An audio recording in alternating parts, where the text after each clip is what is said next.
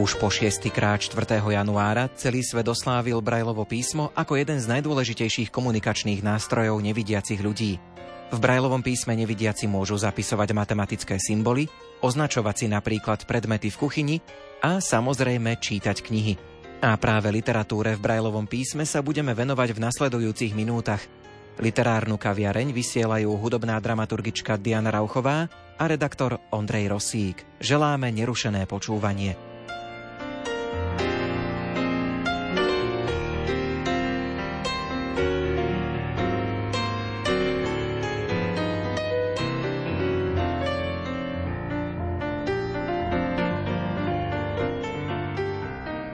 Brajlovo písmo môžete vidieť napríklad na obaloch liekov či vo výťahoch. Systém šiestich bodiek najľahšie pochopíme, ak si ich predstavíme na ľudskom tele. Dva body máme na ľavom a pravom ramene, dva na ľavom a pravom bedre a nakoniec dva na ľavom a pravom kolene. Kombináciami týchto bodov vznikajú písmená, čísla aj symboly. My sa teraz vyberieme do slovenskej knižnice pre nevidiacich Mateja Hrebendu v Levoči. Knižnica vydáva knihy v Brajlovom písme audioknihy aj časopisy. Na pôde knižnice vznikla v roku 2021 na odporúčanie OSN Slovenská autorita pre Brajlovo písmo. Autorita vytvára štandardy pre zápis Brajlovho písma v rôznych oblastiach a tiež písmo propaguje. Viac nám už povedia Michal Tkáčik a Želmíra Zemčáková. My, keďže toto je literárna kaviareň, sa budeme teraz venovať trošku literárnejším výstupom. Z toho množstva teda aktivít sa budeme venovať knižke Didlo. Ako vznikol vlastne nápad vytvoriť takéto niečo?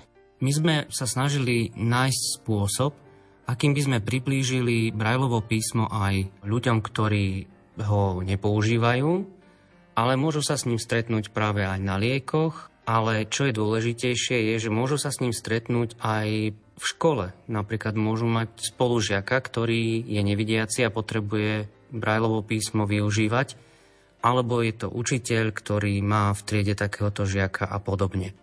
Takže sme sa snažili nájsť taký spôsob, aby sme do jednej knižky dostali všetky typy písmen slovenskej abecedy a zároveň dokombinovali k tomu aj brajlové bunky. To znamená, že tá prvotná myšlienka bolo písmo ako také a tá kombinácia latinky a Brajlovho písma.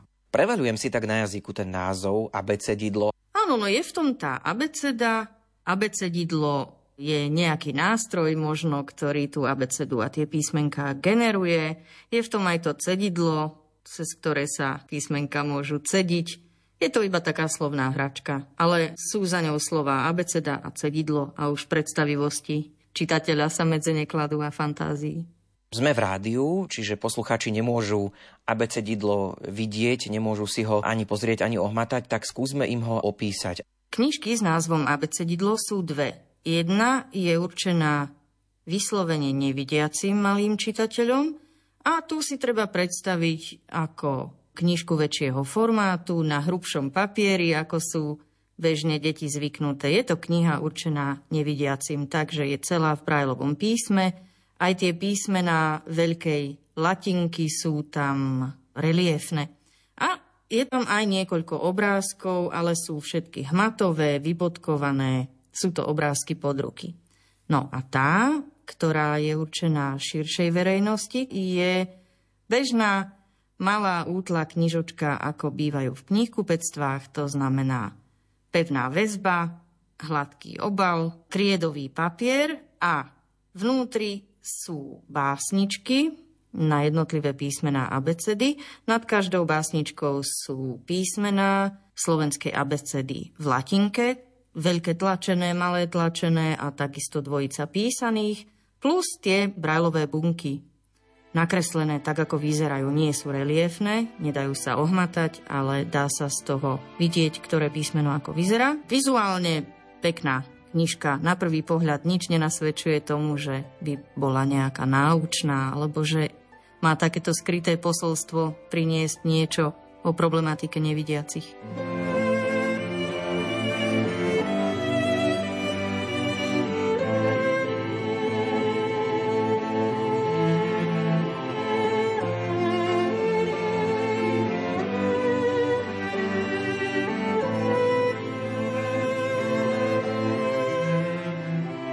Listujeme v abecedidle, básničky interpretuje Janka Ondrejková.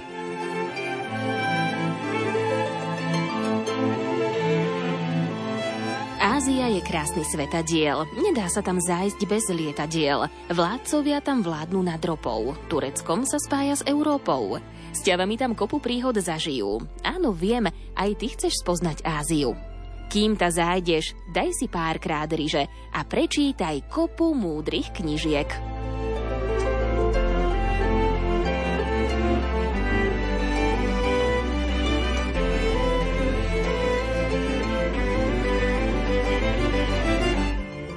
bodka k bodke pod brúškami. Si brajlista? Čítaj s nami. Chybička sa občas stane, pevné nervy, jemné dlane. Bude pravá zábava, trpezlivý vyhráva. Bravo, bravo, už si kráľ, už ovládaš celý brajl.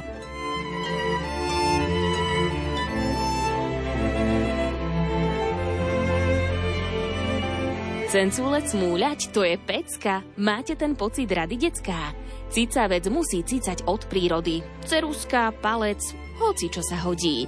Keď chce cuciak cítiť, že rozumie svetu, trošku rozum stráca, cmúľa cigaretu. Zdá sa ti, že samé pasce na teba tu číhajú? Chce to iba vlastnú hlavu, no a citrón do čaju.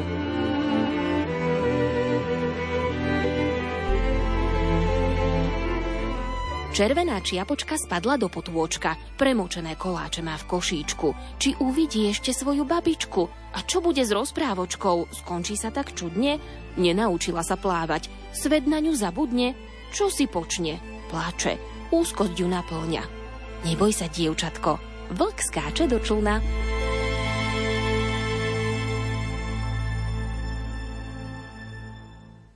Zaujíma ma teraz proces tvorby básničiek, ako to vznikalo. Poznáme básničky na rôzne písmenka, Adam v škole nesedel, abecedu nevedel a podobne. Trošku sa skúsme aj do tohto ponoriť, že či to bolo povedzme pri niektorých písmenách náročné, či to bola možno aj taká výzva. Bolo to ťažké a dá sa povedať, že to bola výzva, hoci ja to slovo veľmi nepoužívam, lebo medzi tým už stratilo obsah, ale áno, v tomto prípade sa to dá povedať pretože nie som autorkou pre deti, vlastne vôbec sa nevenujem tvorbe poézie v súčasnosti. Takže najťažšie na tom bolo vôbec totožniť sa s tou myšlienkou a že či to dokážeme vo vlastnej réžii. Michal to vymyslel a ja som to mala naplniť básničkami. Či nebude treba predsa len si niekoho najať, niekoho požiadať, aby spravil tie básničky. No ale skúsili sme, Venovala som tomu čas, tak tri týždne trvala tá tvorba.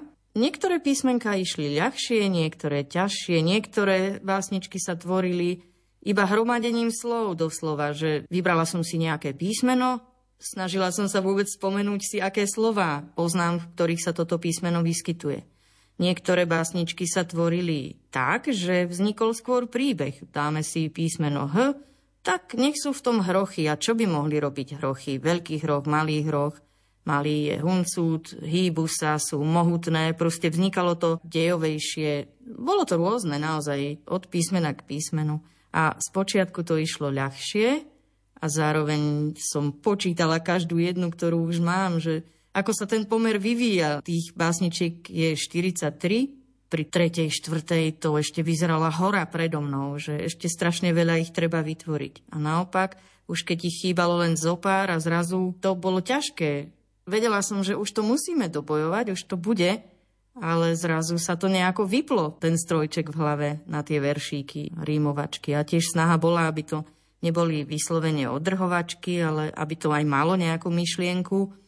No, nebolo to ľahké, ale s odstupom času, už vyše roka, na to spomínam celkom tak úsmevne, príjemná aktivita to bola. Taká nezvyčajná, takýto tréning mozgu. Nevenujem sa tomu bežne.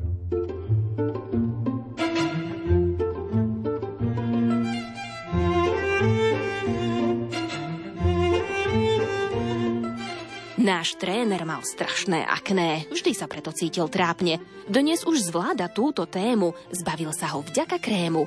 Sú aj iné krémy na problémy? Jeden by ma mohol zbaviť trémy. Vďačne potom dám zo svojho téglika každému, kto tiež sa bojí publika.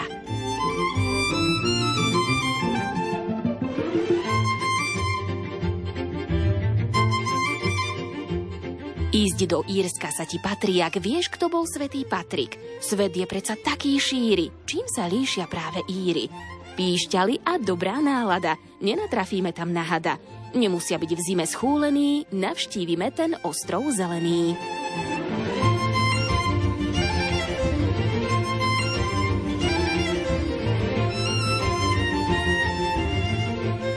Nevyhol sa zase stĺpu ani ďalšej hrči, neznáša to z hĺbky duše, všade niečo trčí. Kvetináče, tabule a pútače, občas nad tým v duchu bez slz zaplače.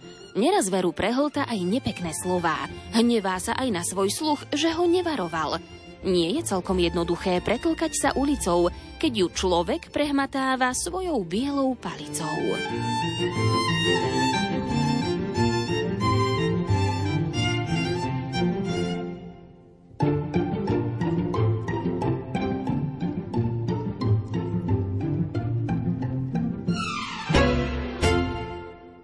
Aké sú reakcie na abecedidlo? Reakcie na knižku by sme mohli rozdeliť do takých dvoch kategórií. Jedna je teda samozrejme tá Brajlová publikácia, ktorú sme vydali, na ktorú máme veľmi dobré ohlasy, aj teda z radov nevidiacich, ktorí ju čítali. Páči sa im, že tá knižka je robená jednostránkovo, teda nie je vytlačená oboj strane, Brajlovo písmo nie je na oboch stranách. To znamená, že deti aj brajlisti, ktorí teda len začínajú s brajlom, majú menej problémov s čítaním. Je to pre nich jednoduchšie. A tiež sa im páčia aj tie obrázky, ktoré sme urobili bodkovanou grafikou. To znamená, že na papieri je vybodkovaný obrázok v takom tvare, v akom sú povedzme obrysy toho obrázka. A čo mňa veľmi potešilo je, že tieto obrysy sme utrafili tak verne a tak pekne, že aj napríklad deti ktorým sme ukázali tú brajlovú verziu, myslím vidiace deti, ktoré boli na besede, spoznali v tých tvaroch, v tých obrysoch to, čo sme do toho obrázka vlastne chceli dať. No a druhé spätné väzby sú na knižku Černotlačovú. Ľuďom sa páčia niektoré básničky, ktoré ich oslovili. Vždy to môžu byť samozrejme iné básničky. Niekomu sa páči básnička o červenej čiapočke so zaujímavou pointou, niekomu sa páči skôr technickejšia alebo teda modernejšia o Wi-Fi a o tom, že netreba brať počítač aj na záchod a podobne. Ale tiež máme veľmi dobré reakcie na samotné ilustrácie, lebo knižka je ilustrovaná obrázkami od naozaj veľmi šikovnej výtvarničky pani Milčákovej a tieto ilustrácie naozaj veľmi pekne vystihujú tie básničky, ktoré pani Milčáková akoby nakreslila, dala im nejakú farbu a príbeh. Čiže tieto ilustrácie sú niečo, čo nám v tej knižke dávalo akoby taký pekný šat tej poézie.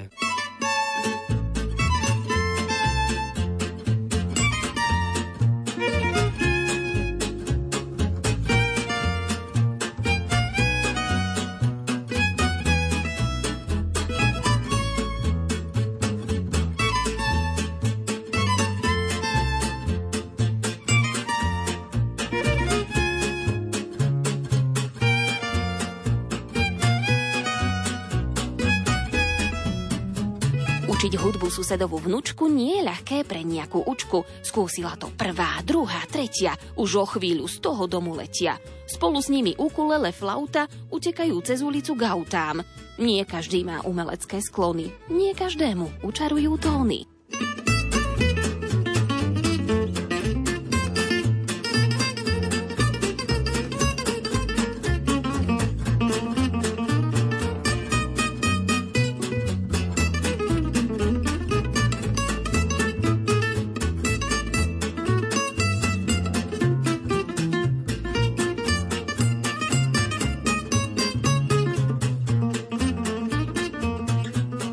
Vravia ti, že si šťastlivec. Vidieť svet to je veľká vec. Nevidieť nič je dôvod vzdať tovary? Veru, že nie, veď život má sto tvári. Veľa ti povie každý dotyk ruky, zvedavé ucho vníma všetky zvuky. Či iba počúvaš, či sa dívaš z veží, vidíš či nevidíš, dobrý život preží.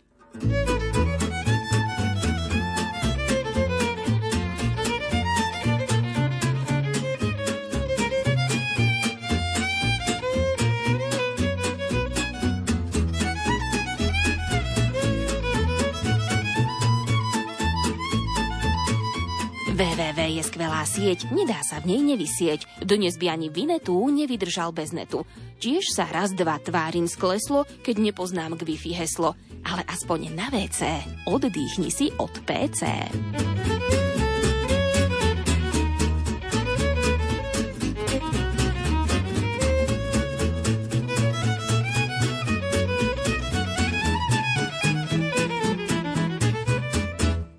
V literárnej kaviarni sa rozprávame o Brajlovom písme v kontexte literatúry. Mojimi hostiami sú Michal Tkáčik a Želmíra Zemčáková zo Slovenskej autority pre Brajlovo písmo. Ďalšou novou aktivitou, ktorú začínate v Slovenskej autorite pre Brajlovo písmo, je vydávanie časopisu. Oni sú vlastne dva tie časopisy, volajú sa Obriadok a Holobriadok. Áno, Slovenská autorita pre Brajlovo písmo od januára 2024 začína vydávať nový časopis, ktorý je akoby časopisom pre ľudí, ktorí majú problém s čítaním Brajlovho písma alebo sa ho len učia. To znamená, že potrebujú pomoc v tom, že text, ktorý čítajú, je redší ako bežný text. To znamená, že jednotlivé riadky sú od seba vzdialenejšie ako pri bežnej tlači. To znamená, že hmatom, prstami sa môžu potom v tom pohybovať jednoduchšie a lepšie. Urobili sme to kvôli tomu, že mali sme požiadavky alebo prosby od trénerov Brajlovho písma, ktorí vyučujú či už deti alebo dospelých, ktorí stratili zrak a potrebujú Brajlovo písmo vo svojom živote a potrebujú sa ho naučiť. Od nich sme mali požiadavky, že by bolo fajn, keby existovala nejaká literatúra, nejaké materiály, ktoré by mohli dávať týmto ľuďom na trénovanie Brajlovho písma a zároveň, aby sa obmienial obsah týchto materiálov, lebo ak majú stále čítať dookola tú istú knižku alebo ten istý text, jednoducho to nemotivuje. Takže sme sa snažili vymyslieť niečo, čo týmto trénerom dá materiál pre žiakov alebo teda ich frekventantov a zároveň ten materiál bude určitým spôsobom pre nich motivujúci, aby teda mali dôvod si čítať. Tá rečia tlač, ktorú Michal spomínal, sa u nás nazýva, je to asi skôr taký žargón, než oficiálne, je to obriadok. To znamená každý druhý riadok, ako keď hovoríme obdeň, obtýždeň, tak toto je obriadok. Preto sme aj tento časopis tak nazvali ale chceli sme venovať pozornosť aj detským čitateľom, lebo aj deti, hoci sa učia Brajlovo písmo od mala a malo by to byť pre ne jednoduchšie než pre dospelých, tiež sa k tomu písmu dostávajú teraz tak všeliako, keď sú vzdelávané integrovanie, nie sú s tým písmom až tak zžité tie deti ako v špeciálnych školách a podobne, čiže aj im chceme venovať každé tretie číslo tohto nášho obriadka, aby sa im tiež ľahšie orientovalo v texte a aby sa viac spriatelili s tými bodkami. No a aby sme rozlíšili, odlíšili tie dva časopisy pre dospelých a pre deti, tak ten detský sme nazvali holobriadok. Hovorili sme o tej modernosti v súvislosti s abecedidlom, tak tuto sme šli cestou späť, opačne.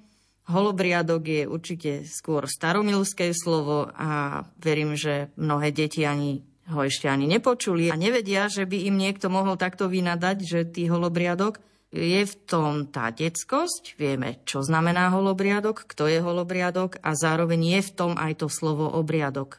Základom týchto časopisov je, že texty v nich obsiahnuté budú krátke. Nenajdu sa tam žiadne dlhé materiály, články. Vychádzať budeme z internetu, nemáme veľké ambície tvoriť obsah tohto časopisu, vlastný obsah.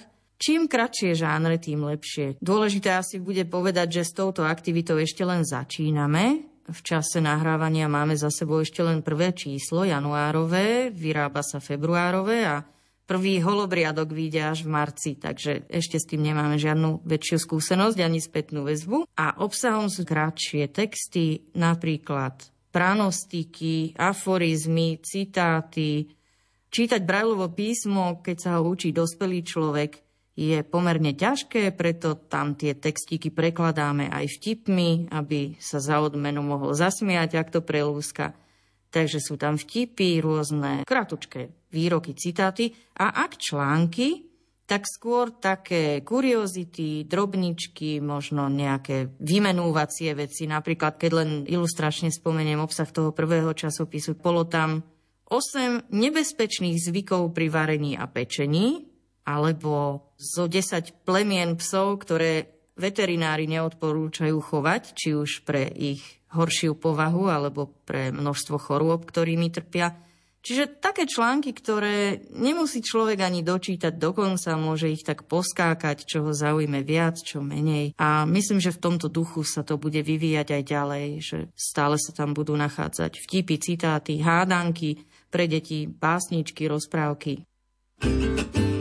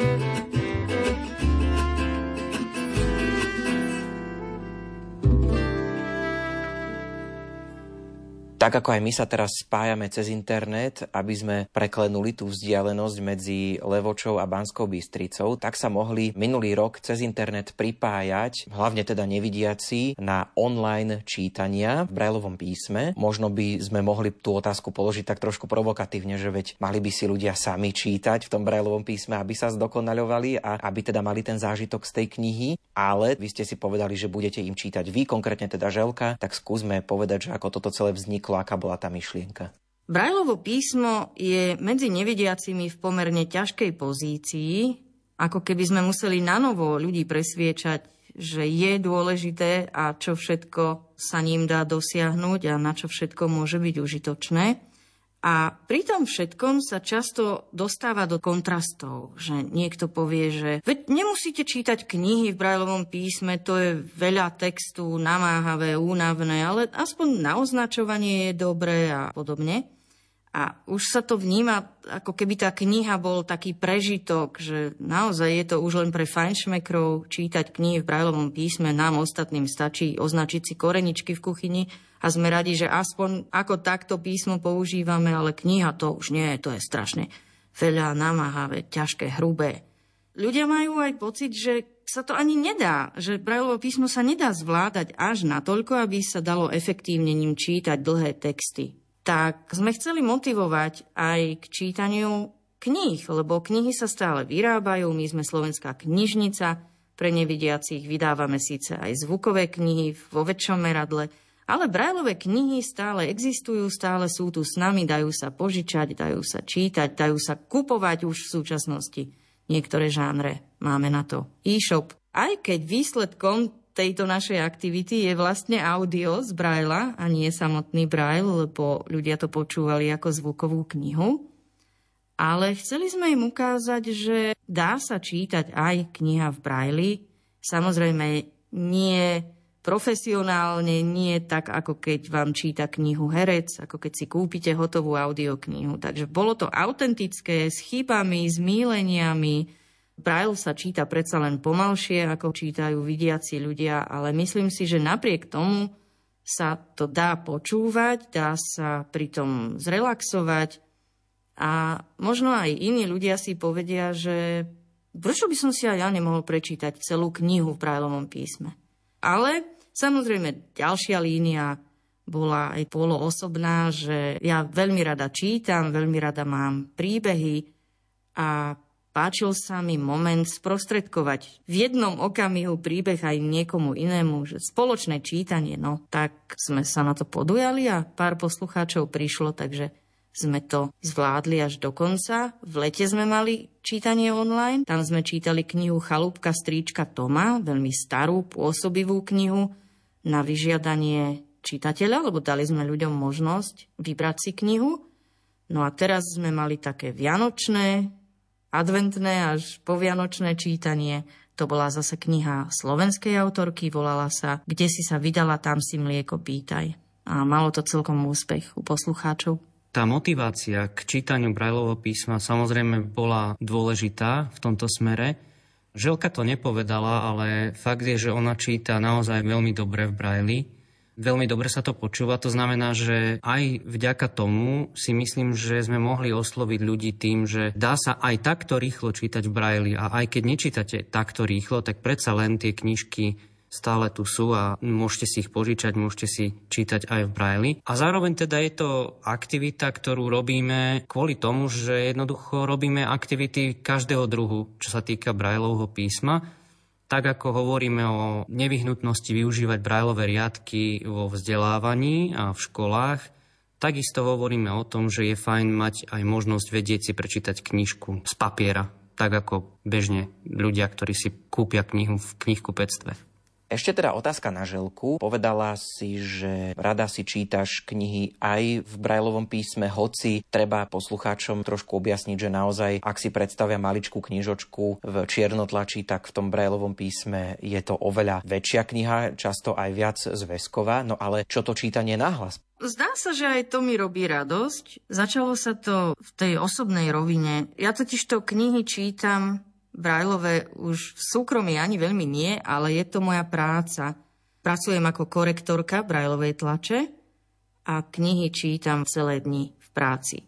A keď som niekedy natrafila na zaujímavú, dobrú knihu a vedela som, že vyjde u nás iba v Brajli, nie že by sa teda nedala zohnať v čiernotlači alebo inak, ale stávalo sa, že ma natoľko kniha zaujala, že som to niekomu chcela načítať nejakému svojmu kamarátovi a podobne. A z toho si vznikol ten pocit, že robí mi to celkom radosť čítať na hlas, hoci naozaj veľmi, veľmi amatérsky.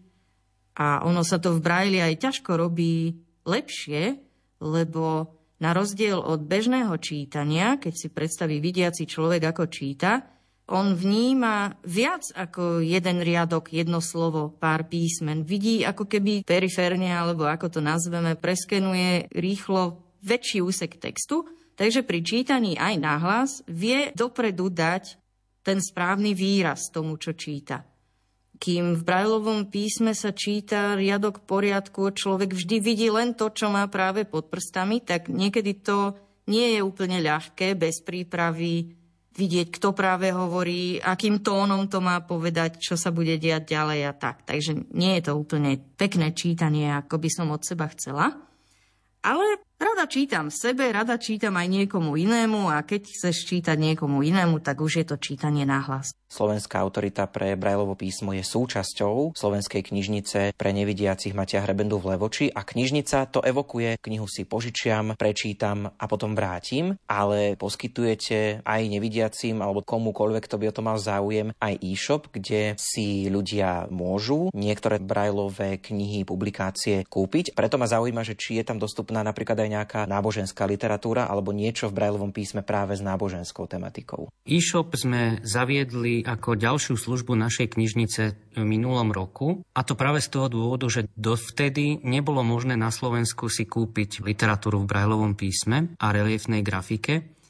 čo sme považovali za pomerne tá zlú situáciu, pretože bežne človek vidiaci môže vojsť do akéhokoľvek knihkupectva, kúpi si knihu a máju. A toto nebolo možné urobiť pre nevidiacich ľudí a preto sme zaviedli e-shop, v ktorom už teda je možné si knihu kúpiť a vlastniť ju, mať ju doma a tvoriť si možno nejakú malú knižničku. Podstatné je, že do toho e-shopu sa snažíme dávať práve takú literatúru, aká zo svojej podstaty má charakter literatúry, ktorú chce človek vlastniť doma lebo sa k nej potrebuje často vracať. Čiže dávame do e-shopu práve napríklad kuchárske recepty, ale aj náboženskú literatúru, lebo práve tá predstavuje literatúru, ku ktorej sa človek potrebuje vrátiť. Či už sú to nejaké modlitby, ktoré si môže človek čítať, alebo nejaké úvahy, alebo skrátka literatúra, ktorá vyžaduje svojim charakterom viacnásobné čítanie. Dnešné vydanie literárnej kaviarne je na konci. Mojimi hostiami boli Michal Tkáčik a Želmíra Zemčáková zo Slovenskej autority pre Brajlovo písmo. Za pozornosť ďakujú hudobná dramaturgička Diana Rauchová, od mikrofónu sa lúči Ondrej Rosík.